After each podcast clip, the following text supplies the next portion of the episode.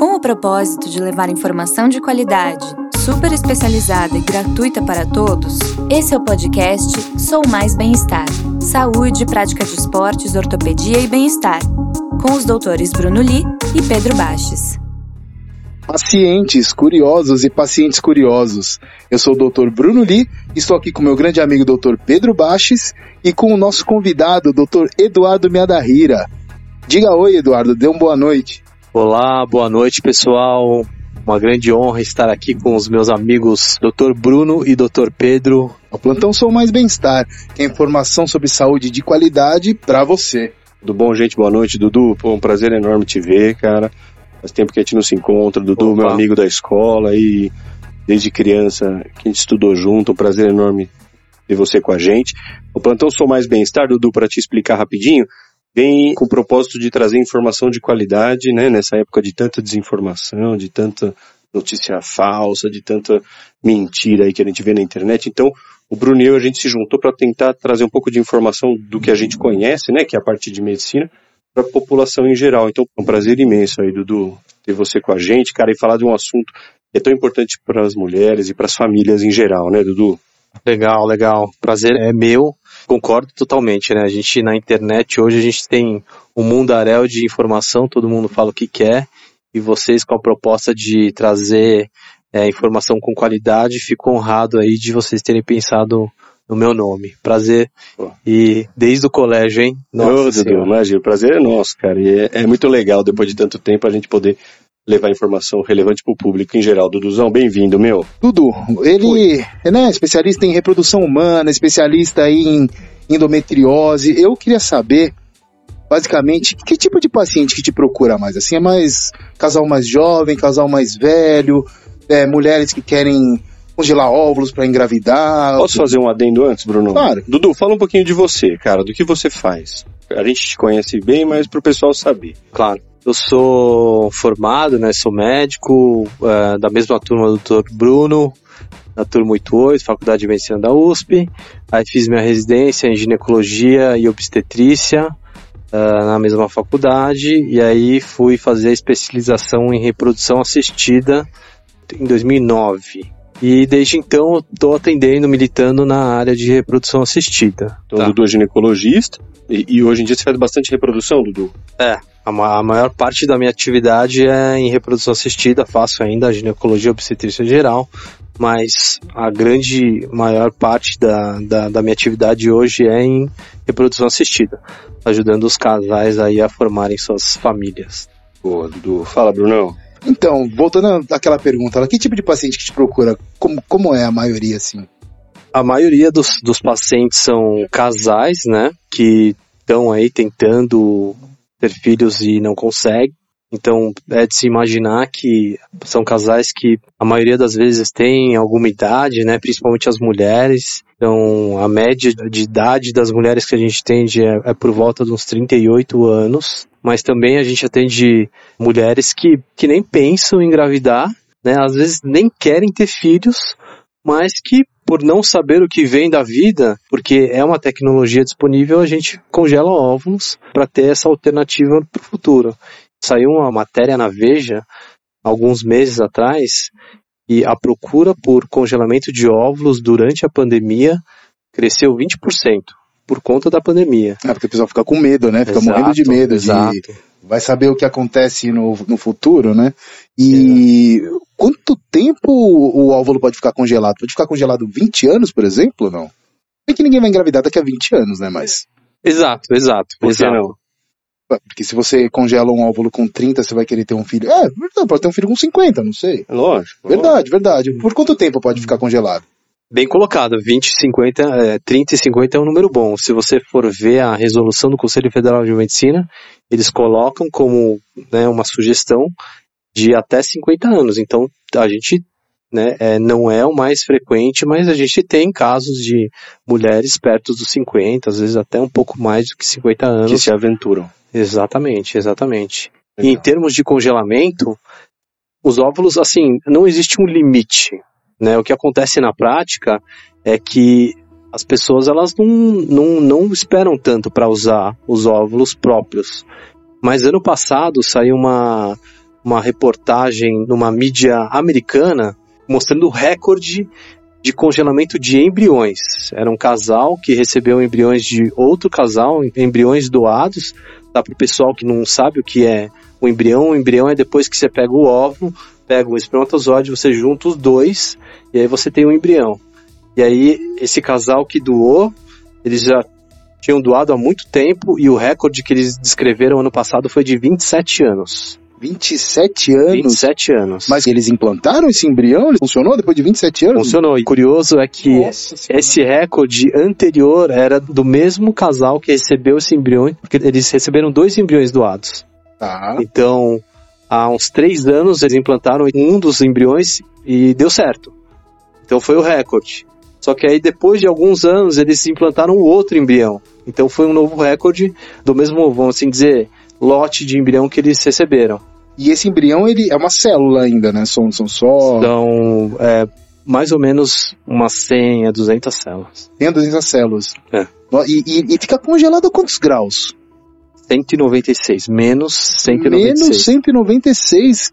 E a célula, ela não, ela não degrada, ela não estoura, ela, ela não fica lá? É, eu acho que esse, esse, é, o, esse é o grande lance aí do, do congelamento, né? As técnicas de congelamento sofreram uma, vamos assim dizer, uma mudança de técnica que melhorou bastante a eficácia. Antigamente, você levava os embriões e os óvulos para a temperatura do, do nitrogênio líquido, que é esses menos 196, bem devagar, que era o congelamento lento. E aí, na hora que eles começaram a fazer o congelamento rápido ou a vitrificação, isso daí deu uma melhorada importante na técnica. Então hoje a gente tem para embrião, a eficácia de mais ou menos uns 98, 99%. Então você congela 100, 98, 99, descongela e tudo bem. Se mantém viável. Que loucura. E para óvulo uns 90, 95%.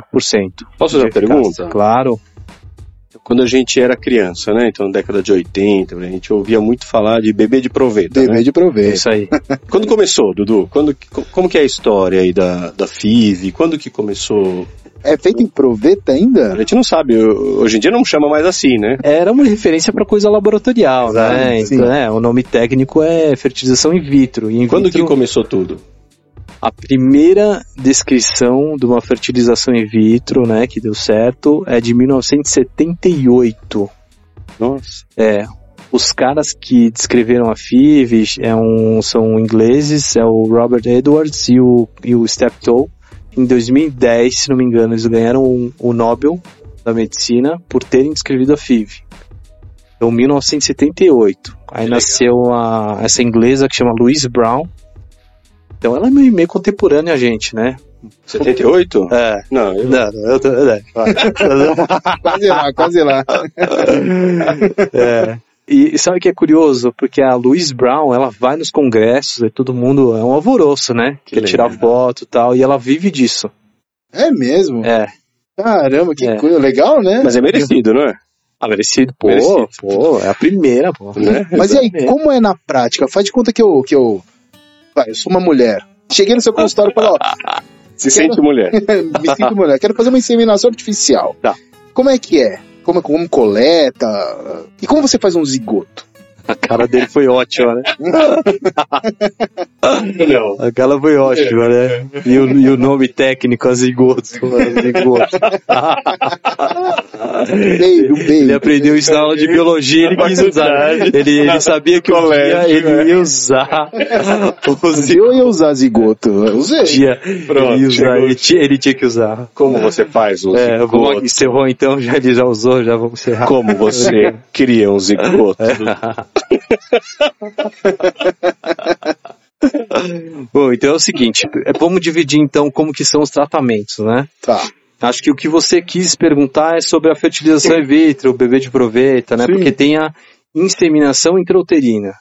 Inseminação intrauterina é uma técnica onde você acompanha o ciclo menstrual da mulher e você pega o sêmen do parceiro ou um sêmen doado e coloca dentro do útero no, no momento que ela vai ovular. Entendi. Você pega o sêmen e insemina dentro do útero dela. Essa é a inseminação intrauterina. E tem a FIV, que é a fertilização in vitro, que é uma técnica onde você pega o óvulo, pega o espermatozoide, junta os dois, dessa junção você cria um embrião, esse embrião pode Zigoto. vai virar o zigoto. Ortopedista lembrou Aí vai zigoto. virar um embrião de clivagem, uma mórula, um É, blastocisto. e aí depois a gente transfere pro útero da mulher. Mas como que você coleta o óvulo? Como é com, com seringa? É com agulha? É, o óvulo, é, acho que todo mundo conhece, né? Fica dentro do ovário e dentro do ovário ele fica em estruturas que chamam folículos. É como se fosse uma piscininha, Tá. né? E aí o ovário, anatomicamente, ele fica muito perto ali do fundo da vagina. Então a gente consegue capturar esses óvulos usando um ultrassom transvaginal como guia. Em cima desse ultrassom a gente coloca uma agulha, né, que passa pelo guia, e aí a gente tem a imagem do ultrassom, a gente pega essa agulha e punciona os folículos e aspira aquele conteúdo, né, aquela, aquela piscininha, e dentro vem o óvulo junto. Entendi, É bem entendi, bacana. entendi. E aí você, você consegue coletar quantos, mais ou menos? Antes de coletar a gente tem que estimular, porque naturalmente a mulher tem um folículo só, Sim. né? A gente é uma espécie que é monovulatória, então a gente estimula a ovulação para ter mais de um folículo, então a gente geralmente tem o potencial que, é o que uma mulher tem no mês. E a gente aspira todos aqueles que a gente acha que vão ter óvulos maduros ali, ali dentro. Mas qu- quantos vem mais ou menos em média? Ah, então, aí essa, essa é uma pergunta que eu respondo acho que todo dia. E a, e a resposta é depende. Porque depende da, depende da reserva ariana da mulher, depende da idade dela, Entendi. Então, não tem uma resposta. Claro, existem gráficos com relação à idade, com relação ao antimileriano, né, que é um hormônio marcador da reserva ovariana, Tá. é, mas é difícil de, de responder. Entendi, É. entendi, entendi. Entendi, mas assim, chega a ser tipo, 20? Não. Ah, pode ser um, pode ser, eu já vi 100. Tem! Tem. Nossa senhora. Tem. E, por exemplo, você coletou os óvulos e aí você inseminou. Quantos você insemina e o que, que você faz com os óvulos que sobram? Você dá, dá pra doar? Tem que desprezar? Tem que congelar? O que que faz? Cara, você fez uma pergunta que tá, assim, totalmente em voga.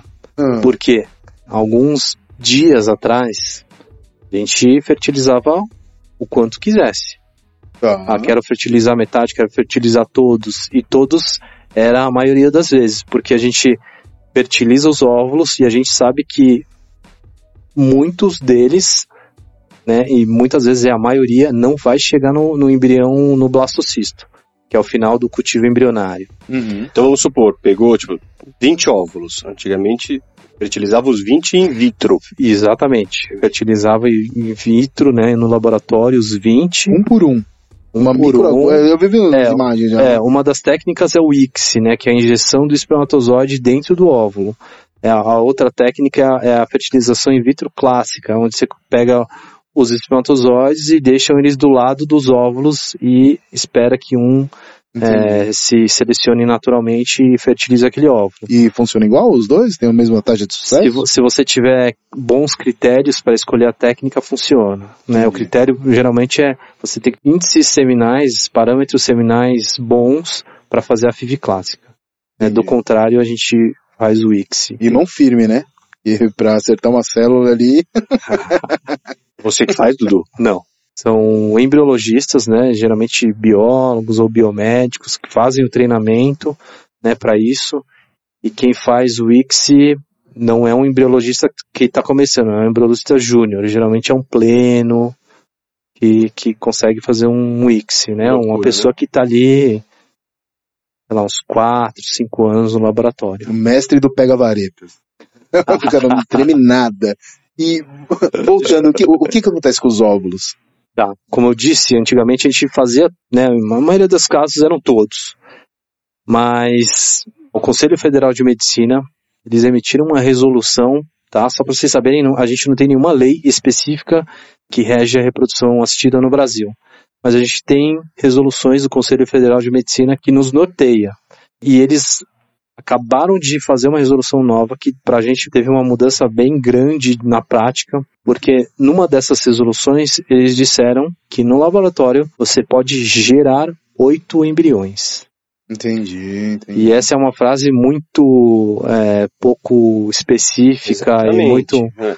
assim, a gente, né, a No- gente não sabe do o que, momento que a hora que você faz a inseminação, você não sabe se vai virar um embrião ou não. Perfeito, perfeito. É isso aí. A gente não sabe, a gente não sabe se o que eles estão chamando de embrião é o do dia seguinte ou se é o que é o final da linha. E não está especificado. A frase é, é bem essa. Só pode ser gerados oito embriões no Sim. laboratório. E qual Então- o caminho?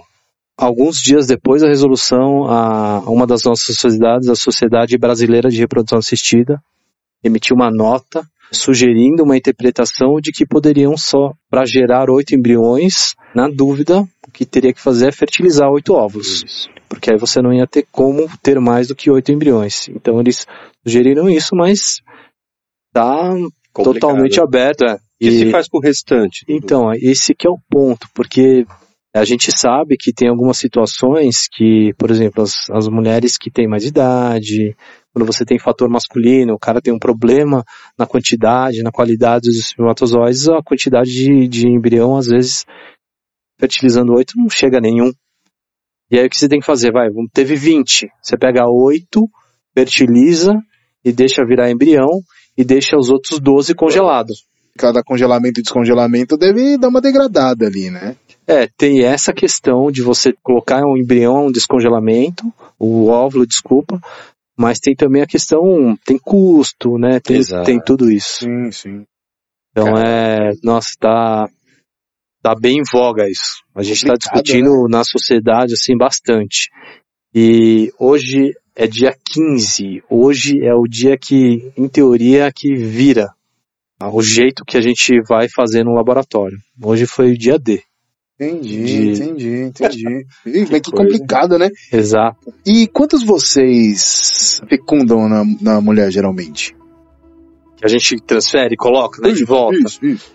Tem um número máximo, Dudu? Tem, tem. Tem, né? Essa também é uma, é uma mudança da resolução nova. E foi depois da estação de Taubaté que isso mudou ou não?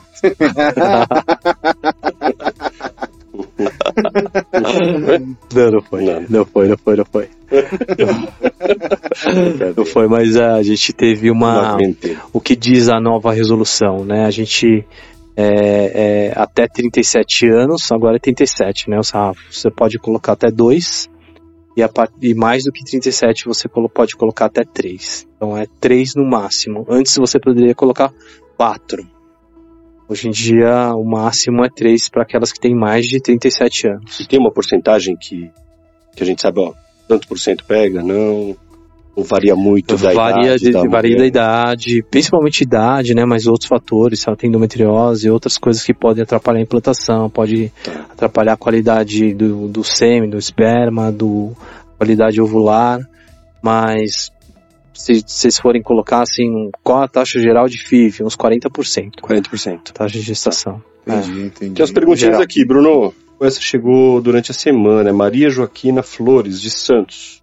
Doutor Eduardo, tenho 18 anos e muito medo de não conseguir engravidar. 18 anos, Dudu. Pois estou tentando há um ano. Quando devo começar a fazer algum tratamento? É uma pergunta legal, né? Muito boa, Porque- muito boa. Assim, eu vou contar por mim, assim, essa ansiedade de engravidar é uma coisa que eu passei também, eu acho que é muito comum, né? No final das contas acabou dando certo, mas é muito sofrido para as famílias, né, Dudu? Quando que a moça precisa começar a pensar, procurar ajuda? É só na hora de definir mesmo ou tem muita coisa a fazer antes? Que você orienta, que você ajuda, cara? Então, Maria Joaquina, é o seguinte, acho que o primeiro ponto é entender quanto tempo que demora para engravidar, né? O que, que é o comum, o que, que é o normal. Então, existem alguns tipos de estudos, né, chamados de, de time to pregnancy, que é quanto tempo que demora. Então, você Legal. pega uma grande população e você vai lá na enquete, vai lá. Vamos sair aqui no bairro e vamos perguntar aqui de porta em porta, ah, tem filho tal, depois que você parou anticoncepcional, que você parou de usar a camisinha, quanto tempo depois você engravidou? Ah, um ano, anota, aí vai no vizinho, seis meses, dois meses, vai anotando, e aí você tem ali uma medida populacional, né, você vai ah, adotar ali o quanto que você quer colocar para dentro considerado normal, geralmente é uns 95%, né, daquela informação, e a gente sabe por meio desses estudos aí que a, a maioria esmagadora dos casais engravida em um ano. Então a definição de um casal infértil é depois de 12 meses de tentativas, né, sem proteção, claro, né, e sem sucesso de gravidez. Então Maria Joaquina já está dentro do Um já diagnóstico. começa E, é e o curioso saber é que, em verdade, depois de seis meses, e talvez essa é a maioria das histórias que a gente tem dos amigos, que acontece com as pessoas, 80% engravida em seis meses. Então, seis meses é um marco. E Seis meses existe o pessoal costuma engravidar no geral. seis meses. Entendi. Uns 80% engravida em seis meses. Uma coisa também curiosa e importante é que para as mulheres com mais de 35 anos, sugere-se que não espere um ano, que espere seis meses. Não significa que ela precisa fazer um tratamento, mas que ela procure ajuda. Então, para Maria Joaquina, se eu fosse falar alguma coisa para ela, né, para ela procurar uma ajuda especializada, para investigar, ver o que está acontecendo, e aí, dependendo do, de qual for o diagnóstico, aí sim fazer um, um plano de ação, fazer um tratamento. Ou seja, mesmo no começo, não tenha se passado um ano ainda, mas já tem coisa para orientar, para ajudar, vocês conseguem já orientar o casal. Ah, e, eu, e é uma outra dica muito bacana que eu gosto muito dou- e- e faço isso bastante. É, o ano passado, a Sociedade Europeia de Reprodução Assistida emitiu um alerta, eles sempre dão um alerta de coisas que, que são importantes, que usar um aplicativo aumenta em 20% a fecundidade por mês. Aplicativo? Então, aplicativo. Aplicativo do de quê? fluxo menstrual. Ah, Porque aí você vai lá, é, coloca a data da sua. Esse melhor não, né? é, tem uns aplicativos. Fica maratonando série, não vai. Ainda vai. Pô, mas maratoninho. Quais são Que os aplicativo? Não, que aplicativo. Ah, assim, eu, eu, eu, eu conheço um que chama Flow, tá? De fluxo, né? Então, mas tem vários, que né? Procura, e o que, que, que o aplicativo vai fazer? Você vai inserindo a data que você menstrua, ele- o aplicativo vai entendendo qual que é a sua média, e aí ele vai mostrar uma semana Sensacional, né? e que vai, provavelmente vai ovular, e naquela semana o, o casal, Maria Joaquina, por exemplo, naquela semana que mostra o aplicativo, namorar dia sim, dia não já é o suficiente, não precisa ser todo dia, claro. Se quiser namorar todo dia, tudo bem. Existe um mito aí que, ah, namorar todo dia, o, o, o es- o esperma fica mais fraco, é mito. Mentira. É, é, essa era a pergunta que eu ia fazer, porque me falaram isso na faculdade. É O mito. professor de anatomia falou que a única ejaculada que funciona é a primeira da manhã. Depois, durante 24 horas, é Mentira, mito, isso, é mito, é mito. É, então, na hora eu achei meio esquisito também, né? Mentira. Ou seja, tem que ser matinal. Café da manhã, né? Café da manhã. Não, mas você vê as coisas, né, cara? E tem É. muito mito em cima, Não, né, Dudu? total, Puta total. Esse, esse daí é um dos, é um dos que é mais frequente. Que bom, É. bom, né? Que o pessoal saiba. E quais os tipos de problema que geralmente você vê? Quais as dificuldades? Quais são as doenças que impedem que, o- que os casais engravidem? se for colocar na frequência, em geral é um terço de causas femininas, um terço de causa masculina e o outro terço dos dois, dos dois lados, masculino e feminino. Para ficar mais didático, a gente separa, por exemplo, o fator feminino em outros fatores e relacionados à anatomia. Então tem o fator uterino, dificuldades em relação ao útero, como miomas, não são todos miomas, mas os que distorcem a cavidade do útero, pólipos, as malformações uterinas, ah, aí depois você sobe do útero para as trompas, então alguma obstrução, alguma doença das trompas que possa impedir ali, né, tanto a passagem de espermatozoide quanto o embrião voltar para a cavidade do útero depois. Aí depois a gente tem os ovários, as, as doenças que acabam alterando a ciclicidade do ciclo, né, como o ovário policístico, que é o mais comum, as, as situações que tem a reserva ovariana diminuída, né, a gente sabe até que 10% da população das meninas em idade reprodutiva tem baixa reserva ovariana. E aí tem também o fator que a gente chama de tubo Mas por peritoneal. que, Dudu, as meninas com baixa reserva ovariana? Tem menos óvulo? Tem menos óvulo, Que loucura. tem menos óvulo. Mas isso tá aumentando com, com o tempo por algum fator? Ou já tem umas teorias meio malucas aí que você ouve pela internet, que o aumento do consumo de leite, aumenta o hormônio, isso altera a fertilidade da mulher, elas menstruam mais cedo, é, é real isso? Ex Existem algumas teorias e, e, elas fazem bastante sentido porque que acontece com uma, o patrimônio de, de óvulos de uma mulher. A mulher tem a, a maior quantidade de óvulos quando ela está dentro da barriga da mãe. 20 semanas de gravidez, 5 meses de gestação, quando as meninas estão dentro da barriga da mãe, é a maior quantidade de óvulos. São as células germinativas, ela, até esse ponto elas fazem a mitose que é fazer uma célula igual a outra, fazer a mitose. Dali para frente é meiose, então é uma divisão celular reducional. Começa a perder. Começa a perder. Então a conta é mais ou menos assim: 20 semanas de gestação, 5 a 7 milhões de óvulos. Ela nasce com 1,5 milhão. Então vocês veem que a queda que é grande. Ela vira mocinha, menstrua com 500 mil óvulos. Ela entra na, na menopausa com mais ou menos mil. Então isso dá mais ou menos Caraca. uns 500 ciclos reprodutivos, né? É, é ovulatórios, exatamente. E aí você fazendo uma conta de, de lápis assim que é mais ou menos uns mil por mês. Claro que não é tão matemático, mas... E usar, porque assim, tem, tem, tem, muita pílula que, que a mulher para de menstruar, né? Essa, usar, por exemplo, tem mulher que usa 10 anos ininterrupto aí. Isso altera, deixa mais fértil, menos fértil, ou não muda nada? É, então essa é uma, é uma questão também bem frequente, né? E o uso é, prolongado de pílulas, se aquelas mulheres que tiveram muitos filhos que também quase não ovulavam, né? Que estava grávida o tempo todo, se isso preserva a reserva variana. E a resposta é não. Isso talvez seja um dos motivos porque a área é, é, é, vem, vem crescendo, né? Porque a mulher ela conquistou vários é, vamos assim dizer, papéis na sociedade, depois que ela começou a controlar quando ela vai engravidar, porque né, a gente inventou a pílula. Então a mulher agora quer engravidar quando quiser, né? Não, Sim. né?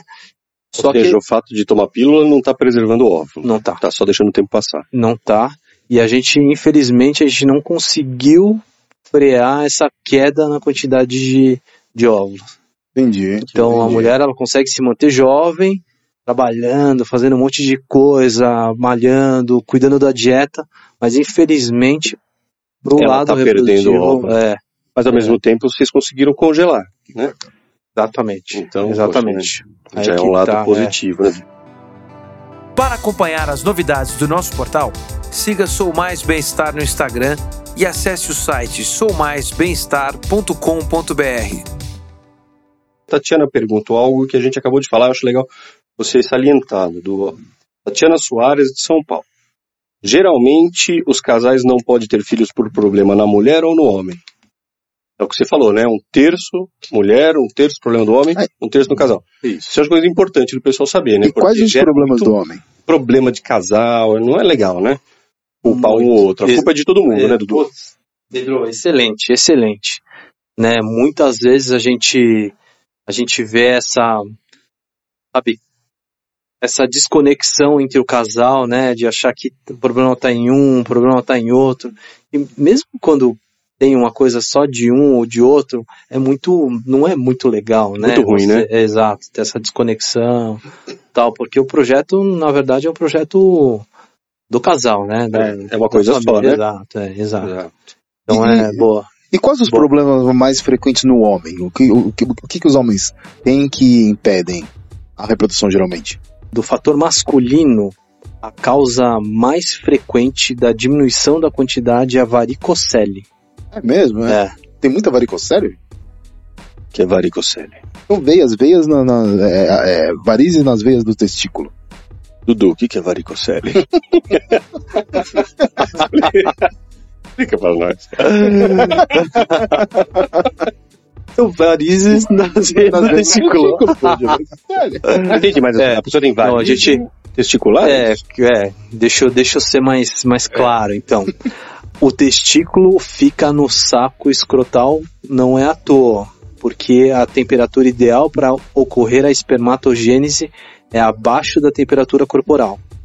É tanto Uhum. que quem tem criptorquidia, né, o testículo ele fica no abdômen e desce para o saco escrotal, e às vezes a criança nasce com o testículo no, No caminho, abdômen. aí, no abdômen ou no caminho. E uma das coisas que pode acontecer é parar de produzir espermatozoide por conta disso. Então, idealmente, é uma temperatura abaixo da temperatura. Para produzir espermatozoide, a temperatura tem que ser menor do que a do corpo. Exatamente, exatamente. Ah, por isso que fica externo. Então, que. Exatamente. E aí o que acontece na varicocele, você tem varizes, aumento das veias naquele local e você acaba aumentando Aumenta a temperatura. Ah, Então quem faz Melhorou, muita Bruno. tal- não, Você perguntou, é verdade. varia, é, varia. Beleza, vai, é, bom, agora sim. Que loucura, cara. É a maior causa de, de É a infertilidade principal masculina. causa. Principal causa. E o pessoal hoje em dia toma muito esteroide anabolizante, hormônio. Isso, você- vocês têm percebido uma, uma, uma mudança na, na fertilidade No dos padrão. homens? Sério, É. padrão de fertilidade? Tem, pode, pode afetar sim. Usar esteroides pode. Tem, tem muito. O Dr. Conrado, que é, o, que é um do- dos meus sócios lá da Clínica Vida Bem-vinda, ele que faz, ele lida muito com, com tanto do lado reprodutivo quanto do lado hormonal do, do- da urologia. Ele vê muitos casos assim que, assim, a gente, como a gente sempre está se falando tal, ele vira e mexe, se vocês quiserem ver no Instagram dele, vira e mexe, tem homem que que usou, né, esteroide e tal, e fica sem, sem espermatozoide, fica azospérmico, né? Coisa, né? É, E, e tem, tem, tem jeito pra resolver a isso? maioria das vezes reverte, né? Para e reverte, mas Entendi. tem alguns Perigo, casos né? que tem, tem sequela aí. Quando o homem tem que fazer uma reprodução assistida, ele sempre tem que conseguir eliminar o, o esperma ou, ou tem, tem como que nem na mulher você coletar com agulha no testículo diretamente? Existe isso? Legal, O que você prefere, Bruno? Eliminar ou coletar com agulha do bolsa escrotal? Eu prefiro me abster de comentários. Dudu. que pergunta, cara. Eliminar, né? Claro. ejaculado, ejaculado. Melhor. É, não, existem, existem técnicas para obtenção dos espermatozoides, né? São técnicas cirúrgicas, né? Que, Pelo vai, amor de Deus. que vai desde a punção do epidídimo, hum, né? hum. Anestesia, né? Ah, tá. Anestesia. Não, não é Anestesia. colocar, não, anestesia geral. Não, que a gente tá meio Dá pra traumatizado. fazer com Dudu, local. Que a gente semana passada conversou com a Vivi, que é dermatologista que veio aqui. Ela contou um monte de técnica que ela faz pra pessoa ficar mais bonita e tudo sem anestesia. Então, né? É, não, mas é- essa do, do epidídimo é com geral, né? Pelo amor de Deus, ou não? Não, a gente, a gente em geral faz com geral, mas dá pra fazer com local também. Dá pra fazer Ah. com local também. Tá. Tá? E qual que é o quadro clássico de você fazer? Chama PESA, tá? Essa, essa técnica. O clássico é o cara que fez vasectomia, Uhum. né? Eventualmente ele Lógico. né? casa de novo, e aí vai querer ter mais filho, dependendo da, do, do tempo que fez a vasectomia, Não dá pra reverter. é, ou o prognóstico de reversão é ruim, Entendi. e aí você vai pro PESA, né? Mas o é cara é do- anestesiado, tudo certinho. É. E muda, muda a qualidade do espermatozoide? Você pegar direto? ou- Dependendo do, do tempo de, de vasectomia, pode, pode, Pode ter mudar. algum efeito, sim. Que loucura. Nos anos 70, 80 pra agora, que o pessoal tinha filho lá com 23, 24, hoje em dia com 33, 34, né? acho que adiou uns 10 anos. O quanto, quantos por cento diminuiu a taxa de fertilidade, ou, ou quanto aumentou a, a, a procura? Vocês têm esses dados, assim? Enquanto diminui do- dos 20 e poucos pros 30 e poucos a fertilidade da mulher? Eu tenho dados, mas esses são dados de tratamento, Tá. né? Vai aumentando, tanto, por exemplo, esse de 20% durante a pandemia. Uhum. Mas eu diria que vai, o crescimento, vamos assim dizer, orgânico, né, ano a ano, tá por volta de uns 10%, né, Entendi. do ano. Mas Por é, ano. mas é, mas isso para tratamento, né? Só que a gente tem uma dificuldade que os tratamentos, pelo menos aqui no Brasil, eles não são tão acessíveis, né? Então, por exemplo, ah, os tratamentos de reprodução assistida não fazem parte do rol da ANS, né? Agência Nacional de Saúde Suplementar. Então, os convênios eles não são obrigados a cobrir o tratamento. Então, é, a gente infelizmente tem aí uma dificuldade de acesso ao tratamento. E para fazer um tratamento completo, a pessoa precisa arcar com o que exatamente? Assim, tudo. É, o lugar que vai fazer, o médico, o congelamento, tudo, assim. Qual, Exato. quais são o- os itens? Eu acho que a gente tem três itens importantes, né? Um que é o recurso humano. Sim. Então, por exemplo, eu tive seis, três, é, nove, onze anos de formação. Os embriologistas, eles têm lá, quatro anos de faculdade, mais uns quatro, cinco anos para virar um pleno.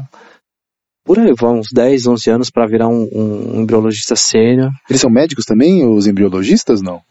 Em geral não, em geral são biólogos, biomédicos. Tá, entendi, Tá. entendi. Mas é uma equipe super especializada. Super né? especializada. Extremo, né? Super especializado. O cara Então, funciona uma célula.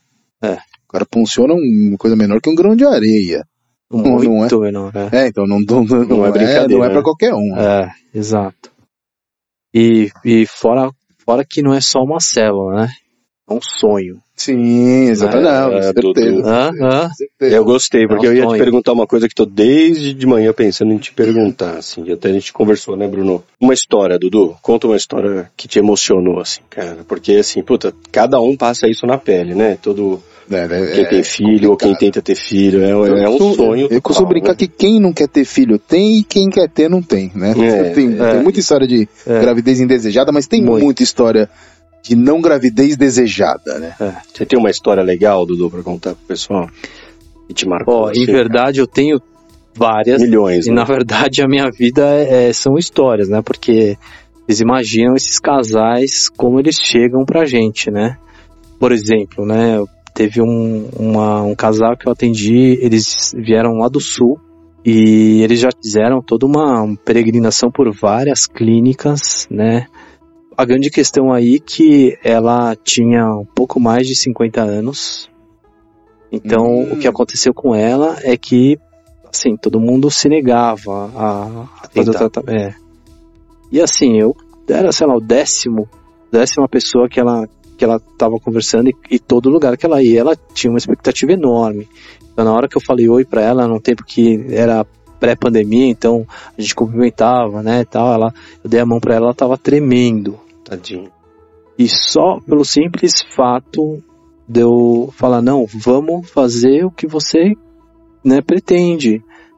Ela já ficou Só assim, por comprar a ideia dela. que é tentar engravidar. Era só isso. É claro que o caminho não era tão fácil, né? Você quando você sai das, daqueles critérios que, que a resolução do Conselho Federal de Medicina coloca, você tem que consultar o CREMES para ver se aquilo ali é eticamente Certo. aceitável. Então Você tem que fazer tentar. um histórico, você submete ao CREMES e fala assim, pô, cê- vocês acham que tudo bem fazer esse tratamento? Aí eles deferem ou indeferem, e dando tudo bem, a gente segue adiante. O fato é que a gente fez o tratamento do- da maneira que ela queria, ela queria tentar com os próprios óvulos, mesmo sabendo de toda a dificuldade que teria, né? Mas ela quis tentar e, e, assim, poxa, ela, depois de toda essa peregrinação é difícil, é uma situação difícil.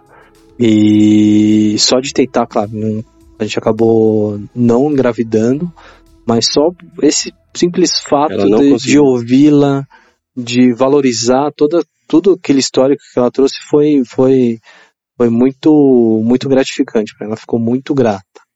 O Mas só de- fato de ter tentado é uma coisa que, assim, Sim. Pra ela já foi demais. muito. Só de é acreditar, muito, né? Exatamente. Sabe, a Entendi. pessoa quer e ela não pode nem tentar, porque ninguém aceita ir com ela. E, e teve um caso bacana, eu, eu, eu atendi ela agora há pouco, né, hoje mesmo, aí por uma consulta ginecológica, né, de rotina. Ela trabalha no mercado financeiro, né, e essa é uma história comum. 38 anos, não, não tinha nenhum parceiro, né, mas ela tinha um sonho que era ser mãe. Que bacana. Então, o que, que a gente fez? Então, vamos congelar o óvulo, né? O óvulo, congelamento de óvulo é uma opção, não é uma garantia de que realmente a pessoa vai ter filho, né? Não dá para ter essa ilusão que, ah, não, vou congelar meu filho, agora tô tranquilo. Não, é uma preservação daquele potencial que ela tem naquela idade. Porque, como a gente já disse, ao longo do tempo a mulher vai perder, então, enfim, é isso. E aos 38 anos a gente congelou o óvulo e ok. Uns dois, três anos depois ela voltou. Ainda não, não, não tinha nenhum parceiro, nada. E ok, né? Temos óvulos congelados, vamos, vamos adiante. Essa situação a gente chama de produção independente ou gestação independente. Ela vai ser mãe Tá cada vez mais comum agora, né? bem comum, bem comum. Ela quer ser mãe. Quer ser mãe. Esse é o sonho dela. Então você pega, você vai, tem bancos de sêmen, né? Bancos Tá. de sêmen tem nacional, tem internacional, no caso foi internacional. E aí ah, você descongela os ovos, os- nesse caso os ovos que ela tinha guardado com aos 38 anos, você pega o sêmen e fertiliza. In vitro Foi e... in vitro e Que transfere embrião. Foi isso que a gente fez, infelizmente não deu certo. Putz. Não deu certo. Mas ela tinha um sonho. E ela quis persistir, tá? Ah, a gente fez uma nova fertilização in vitro com os óvulos dela. Ou seja, é- ela tinha óvulos guardados, aí você usou um pouco deles e continuou com Usamos outro guardado. todos, é, Ah, usa usamos todos. todos, mas é- ela Ah. podia também fazer uma FIV, né, com os 40, 41 anos. Com os dela. É. Entendi, entendi, entendi. Mas claro que aos 38 ela teria mais chance ali. né? Ah, entendi. E aí fez nova FIV, mas também infelizmente não deu certo. Mas ela tinha um sonho. Então a gente propôs um tipo de, de tratamento que chama-se ovo doação. Também é uma FIV, né? Você pega o óvulo, o espermatozoide junto e cria um embrião. Só que nesse caso você pega os óvulos de uma doadora. Né? Geralmente uma óvula Eu não doadora, sabia que isso existia. uma doadora jovem, né? Menos de 35 anos. Também o sêmen né, de banco. De banco. fertilizou, transferiu, e aí sim a gente conseguiu realizar Ela engravidou. o sonho. Oh, maravilha. que legal. E, e- e-. Muito legal, Muito legal. a família joia. Nossa, a mãe dela faz uma esfirra Ô, deliciosa. louco, você trouxe aqui? Não. Deliciosa. Oh, que história podia. legal, né, meu? Podia. Pô, Não, mas- muito legal. mas essa doadora é ela que escolhe a, a, a doadora, uma voluntária ou é Ah, não, existe, existe algumas. O Conselho Federal ele coloca algumas regras, né, para isso. Quem faz essa, vamos dizer assim, esse match assim entre quem recebe e quem doa é a clínica. A clínica é responsável por isso, né? E é Tá. aconselhável que tenha uma aproximação física, tá? Não é obrigatório, mas é, é aconselhável isso. Geralmente nas clínicas, né? Nossa clínica tem uma pessoa que é responsável só por isso. Então ela vê quem é candidato a doar óvulos, vê quem é candidato a receber, e na hora que ela identifica uma disseminância física, às vezes pareia pela tipagem sanguínea também, ela apresenta aquele perfil para ovo-receptora, né, assim que a gente chama, e aí ela Opta. né, opta sim ou não, tá? E, e- e o banco de esperma, assim, tem, é- é- tem, tem foto do, do, do doador? É, isso é curioso, porque o, o- o- os bancos internacionais, a regra é de fora. Então, aqui no Brasil não tem, não, né, não, não, não Não tem dá- foto, tem, tem dados, né? é, peso, altura, cor do cabelo e tal. Signo. Não tem é. Que signo você preferiria, Bruno? Eu? É. Sei lá. É, no internacional tem foto, você pode falar com o cara. Entendi. É por isso o que- americano, É né? por isso o que banco se americano. opta pelo internacional? Ou tem algum outro motivo? Tem mais opção no internacional. Entendi, né? Entendi. Em geral é porque tem mais opção. entendi. Entendi, entendi. E lá fora, né, pelo menos nos Estados Unidos, é diferente. Lá é, né, você paga o cara, ele, ele doa. Então a pessoa pode receber. Aqui é não. menos burocrático, né? Aqui é, o, o cara doa pro banco e ele não ganha nada. Entendi. Aqui no Brasil. Então, o banco de fora tem mais, mais opção. Lógico. Então, Vira um modo de você é, também fazer a economia girar o doador. exato, Eu exato. vou ler, ler uma, ler uma perguntinha do Instagram aqui da, da Tânia Bortolado. que Desculpa, ela, ela Tânia, sempre pergunta, que é uma dúvida que eu tenho também. Ela perguntou se existe uma, uma idade limite para mulher de fazer a, a FIV e qual o recorde mundial? Qual, qual a mulher mais velha que, em que isso funcionou, em que isso deu certo? Não dá, por exemplo, fazer uma senhora de 70 anos, é óbvio, mas qual? Dá, dá, né?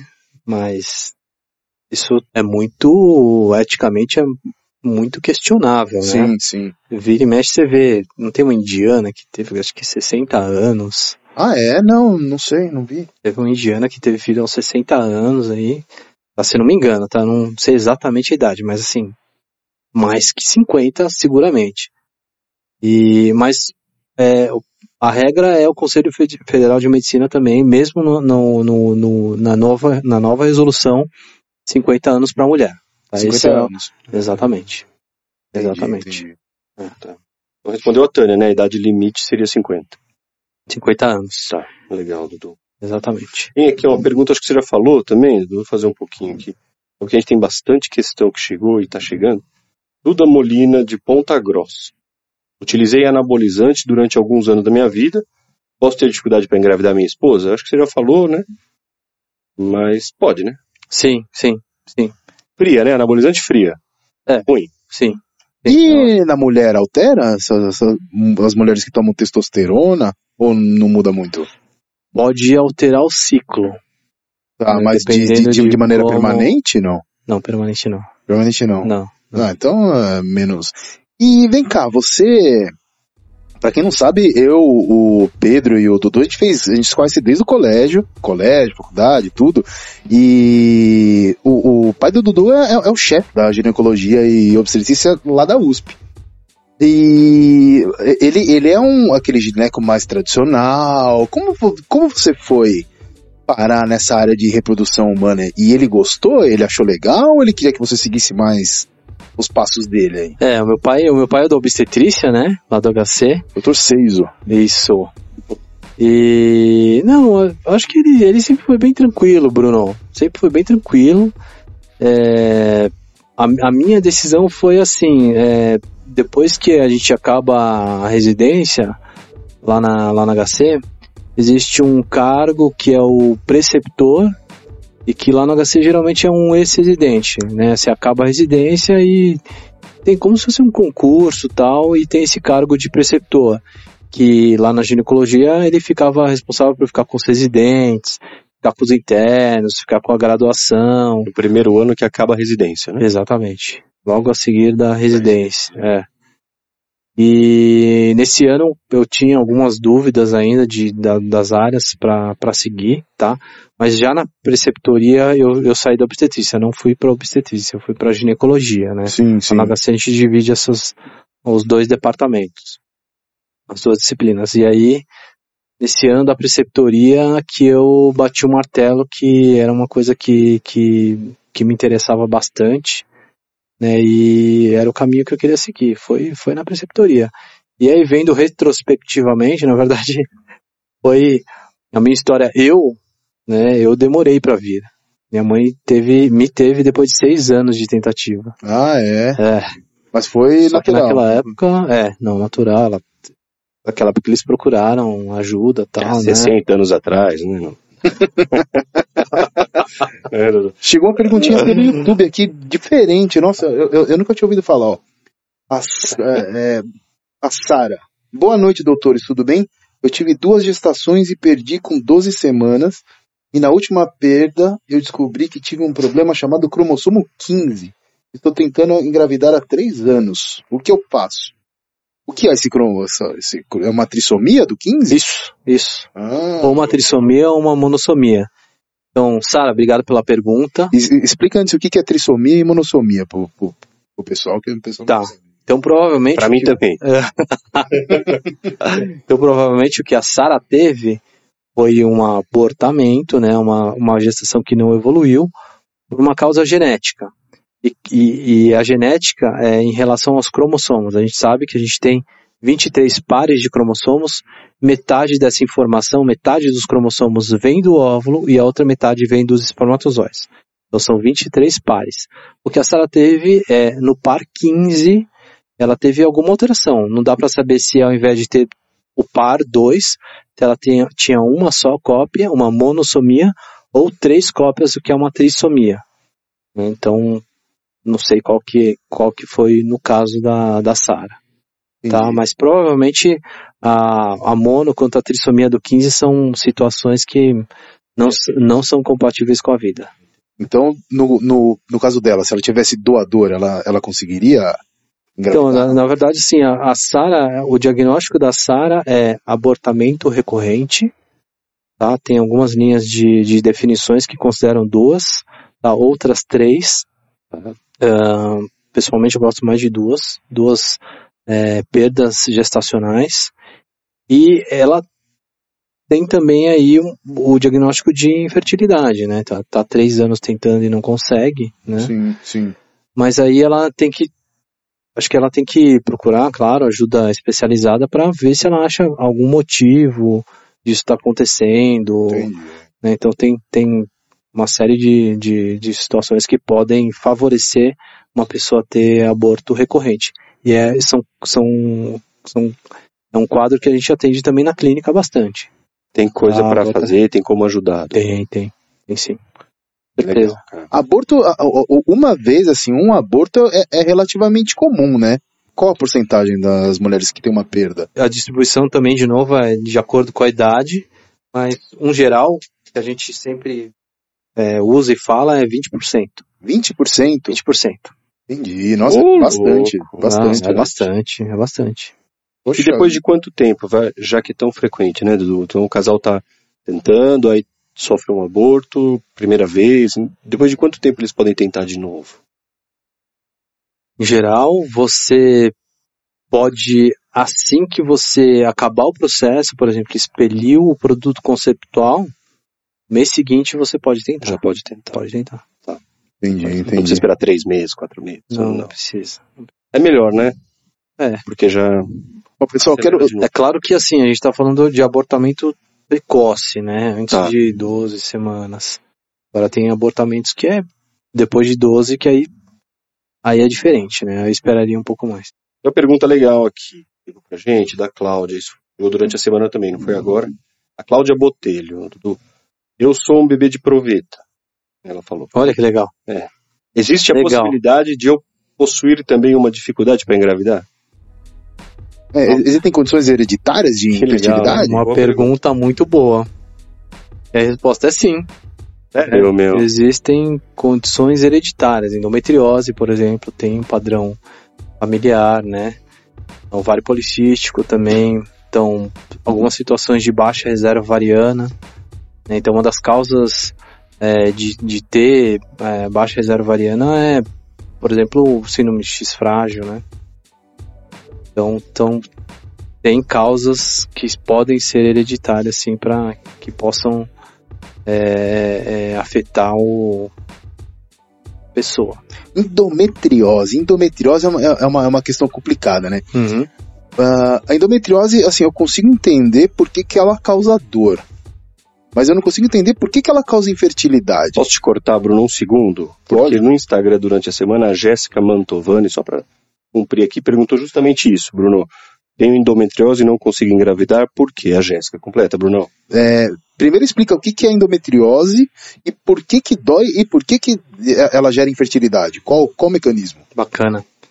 Endometriose, ela é a implantação ectópica, ou seja, no lugar errado daquelas células, daquele tecido que fica dentro do útero, o endométrio. Tá. Né? Então, uma das teorias que melhor é aceita para explicar a endometriose é a teoria da menstruação retrógrada. Então, todo mês a mulher menstrua, né, aquela, aquele tecido que fica dentro do útero sai pela vagina, mas um dos caminhos é ir pela trompa, cair dentro do abdômen, né? Mas isso tem a ver com, com por exemplo, OB, assim? Ou, não, nada? não. Acontece na maioria das mulheres. 90% das mulheres têm menstruação retrógrada. Tá. Tá? Ô, louco. É. Não sabia. Só que não são todas as mulheres que têm endometriose. Então, por algum motivo, aquelas células, aquele tecido que refluiu pelas trompas para dentro da cavidade abdominal, elas viram a endometriose. Pode ser uma das planta, de... exatamente, e vira endometriose. E aquele tecido, conforme a pessoa vai tendo ciclos é, ovulatórios, aquele tecido ele vai respondendo e vai aumentando. E aí vai piorando a endometriose. E tem relação se a mulher tem mais cólica, menos cólica? A menstruação na cavidade abdominal deve doer, né? Ou não? Ela incomoda, incomoda bastante, né? Porque o sangue irrita é, o abdômen, de né? O sintoma mais prevalente da endometriose é, é, a, cólica. É, a, é a cólica menstrual. E como que ela descobre que ela tem endometriose? É, é cólica menstrual. Essa, essa é a queixa mais cólica. frequente, exatamente. Tá. tá. mas o contrário não é, não é verdadeiro. Né? Entendi. Nem toda mulher que tem cólica tem endometriose. Exatamente. Mas toda mulher com endometriose. Uma grande parte mais. tem cólica menstrual. O que mais que dá? Tá. Dá dor na relação. Geralmente é uma dor que a gente chama de dispareunia de profundidade. É lá no fundo da penetração, não é no começo. É lá no fundo e geralmente ele, ele é posicional. É quando encosta ali no local onde tem endometriose. O local encostou. no- Exatamente, lá no que é fundo. lá no fundo, que é lá Entendi. onde tem implante de endometriose. Esse é o mais Ah. comum, né? Então, cólica menstrual, dor na relação, pode ter sintoma intestinal, urinário, porque a endometriose infiltrando a bexiga, o Pode reto, o intestino. intestino, exatamente. Nossa, nossa. É. Ser mulher é difícil, né? É. Ser mulher é, é, É. é Não é? complicado. Não é. Não é pra qualquer um. Não é pra Não é qualquer qualquer um. Não é. E existe risco de, de virar tumor endometriose? Não. A, a transformação maligna é, é muito, muito, muito rara. Continua, Nunca continua. vi, é.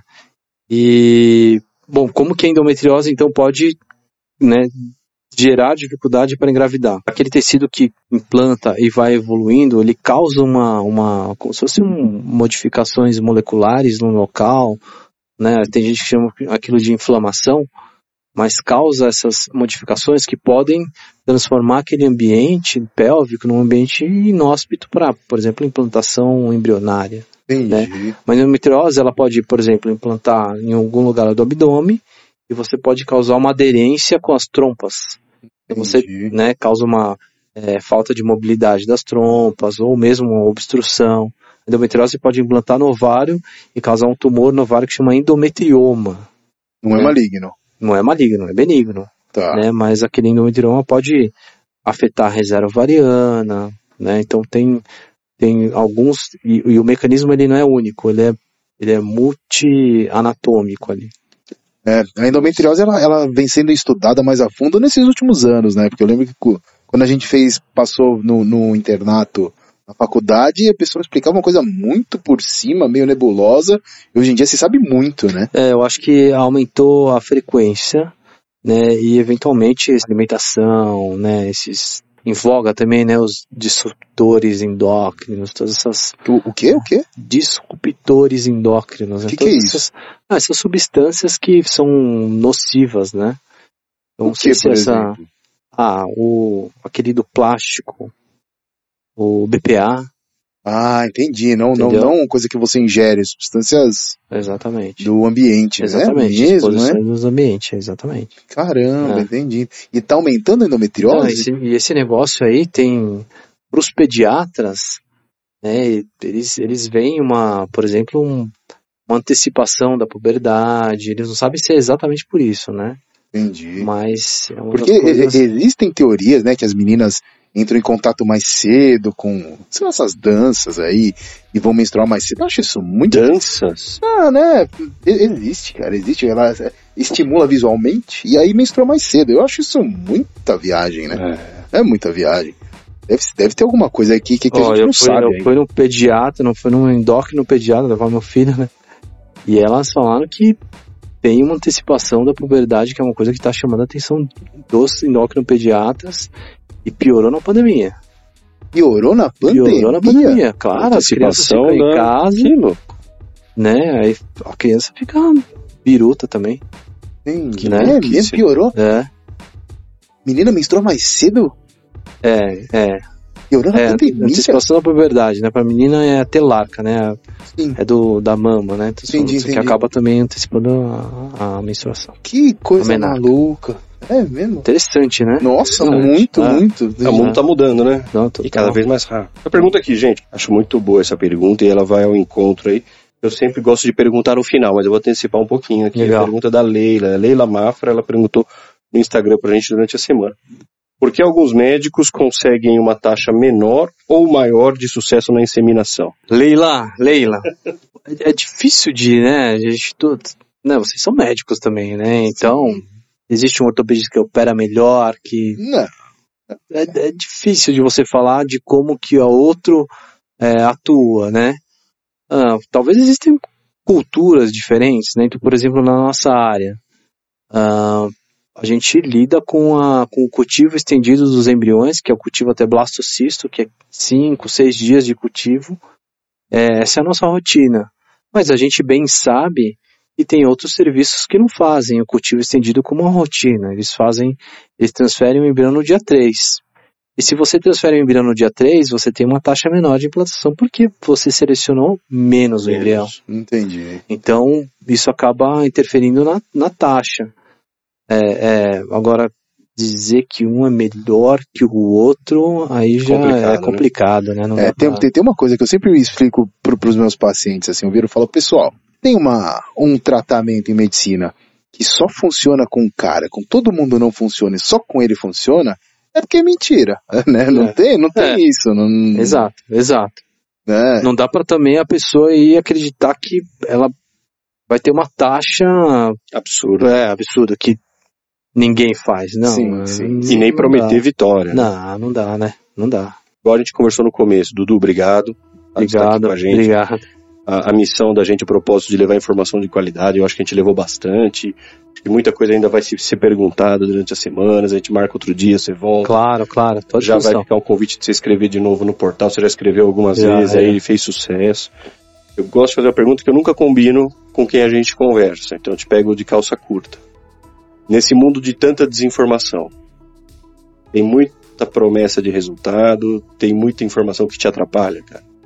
É, a internet é uma é uma incógnita, né? Porque né, a internet, todo mundo fala, a internet deu voz a qualquer pessoa, com certeza. Tem desinformação. Você né? vê que isso Tem. aumenta, diminui, mas... Eu acho que a informação errada ela é lesiva, né, para os pacientes. Por exemplo, tem gente que chega totalmente desorientada no seu consultório por conta disso. Com certeza. Eu vou dar um exemplo de hoje mesmo, assim, né? Eu fiquei muito feliz que eu recebi um encaminhamento de um outro colega é, meu, que ele é ginecologista também, ah, e ele faz acupuntura, e ele faz acupuntura pra, pra, direcionada para a saúde da mulher, e ele era um casal que estava tentando há um tempo, né? É, fazia um acompanhamento com o ginecologista, claro, e e eles procuraram o, o, o Décio pra né, tentar dar uma otimizada. E ele viu ali né, a situação do casal e, e viu o que eles já tinham feito. E ele, muito fe- felizmente, ele, ele, ele teve uma luz ali que falou: Putz, acho que falta fazer uma avaliação da reserva ovariana. Então ele pediu um, o hormônio antimileriano e deu bem baixo mesmo, né? E aí ele falou, não, acho que aqui você tem que né, procurar um especialista, ele nos encaminhou, né? Então, é, sabe, às vezes a desinformação, a falta de informação, às vezes acaba atrasando, né? Já estavam tentando. A... Ah, estavam tentando há um tempo já, né? E assim, nu- nunca tinham feito essa avaliação da reserva ovariana. E, claro, não dá pra dizer que, ai, putz, agora né, não Vai salvar. não vou conseguir, não vai Sim. salvar, mas faltou essa informação, né? E eu vejo isso como uma coisa decisiva, né? Na, no, no- o que fazer, como se, como planejar. Então, eu acho que, que afeta total. Pô, ainda é uma É, coisa que acho- é tão psicológica, né? Exato. Posso fazer a pergunta final, Bruno? Faz. É, não. Quando o casal relaxa, já tem o nenê, deu certo, deu tudo, engravida sem querer de novo. é verdade ou não? Não é verdade, viu? Cara, né? Nossa, foi todo Relaxa que engravida, né? Não Tem é, aquelas é. histórias que enquanto tá amamentando não engravida. Não, e assim, foi tão um difícil, foi tão de- difícil, aí faz o FIV, nascem dois filhos, tudo, de repente engravida por conta. Psicológico é fogo, né, Dudu? É, eu acho que é, é, é um sim e um não, tá? Eu acho que a coisa mais importante e as, as mulheres que estão nessa, nessa jornada aí, é uma coisa que é muito, muito importante é, é nunca fale isso para uma pessoa que está tentando. É. Tá. Tipo, relaxa que vai dar certo. É. Cria, né? Tá? Não, Não fale de jeito nenhum. Uma aderência Porque- de trompas, fala, relaxa aqui. É, né? É, Então não, perguntinha não dá a pra. minha, né? Não, não. Não. Não, não dá pra falar pro casal, né? Mas assim, o que a gente vê, tem, tem muita gente que, que acontece isso? que a primeira, o primeiro filho foi por FIV, eu tenho vários. E o primeiro filho foi por FIV, os, os outros foram gestação natural, isso acontece mesmo. Ah, ah, mas é, é, eu acho que não dá pra dizer totalmente que era apenas uma questão psicoemocional, né? Certo. porque essa é uma questão muito complexa, né? Eu, eu, assistindo alguns algum palestras de psicólogos tal, tem uma lá que, que foi bem bacana que eu assisti no último congresso europeu, é, que ela chama Alice Dolmar e ela E ela estava falando sobre estresse. E ela fala que o modelo de estresse em reprodução assistida é muito simples, porque ele só ele só vincula o estresse à taxa de gravidez ou não. Só que o estresse ele pode estar vinculado a sono, a Uhum. alimentação errada, entendeu? Então não é tão tão reto o caminho. É estresse, falta de alimentação, dorme ruim, né, alimentação mal, o cara ganha peso e aí eventualmente isso pode atrapalhar. Sim. Né? E, por exemplo, pode ter o fato de já ter engravidado uma vez e o corpo ter, entre aspas, acostumado e... Ou E, então, eu acho que tem algumas situações que a gravidez ela melhora, ou pelo menos impede Facilita que endometriose. Ah, Endometriose, né, uma das teorias é aquela de você tá engravidou, ciclos, melhor é. você quando você engravida, você fica pelo menos nove meses sem ovular, então a endometriose ela no mínimo fica Estagnado. está- estagnada. Ou seja, não é só E psicológico. Muitas vezes ela né? melhora, Com certeza exatamente. tem mais coisa em E volta. aí quando ela volta a Tá ovular, sensacional. Pô, exato, exato. sensacional. Bom, pessoal, eu acho que falamos bastante. Tiramos, seguramos até o, né, a última gota do, do suco aí, do, do, do limão do Dudu. Dudu, dá um recadinho final, passa os seus contatos, fala o que você quiser. O microfone é seu. Legal, obrigado. Quero primeiro agradecer, Bruno, Pedro. A gente já tá junto aí desde 96. 96. 96. É, a gente saiu em 98 do colégio, né? É, 96.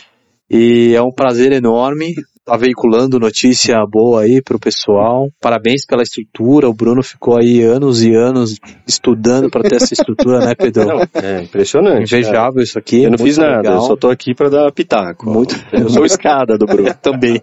Eu também. Enfim, para as mulheres que estão aí, os casais que estão aí nessa jornada de, de buscar por um, filhos, construir sua família, queria dizer que procurem uma ajuda especializada, persistam nesse sonho. Muitas vezes esse é um caminho que não é tão fácil, mas que eu acho que a recompensa de quem chega ali é muito grande e o propósito é muito legal trabalho na Clínica Vida Bem-vinda, né? para quem quiser me, me procurar. Vocês podem ver no meu perfil do Instagram, doutor.eduardo.miadahira, meu sobrenome. Soletra aí fácil. que não é fácil não. É, é M-I-Y-A-D-A-H-I-R-A, Eduardo Miadahira, Eduard, doutor.eduardo Miadahira. É, pode também me procurar na, no, no site da clínica, né, que é vidabemvinda.com.br. Né, a gente na clínica tem canal do YouTube também, Instagram, Maravilha. então É isso Ah, aí. na, na descrição dos vídeos vai ter tudo isso também, né, Bruno? boa. É, pessoal, um Valeu. último recado aqui. Esse vídeo vai estar na íntegra no YouTube, no nosso canal Som Mais Bem-Estar.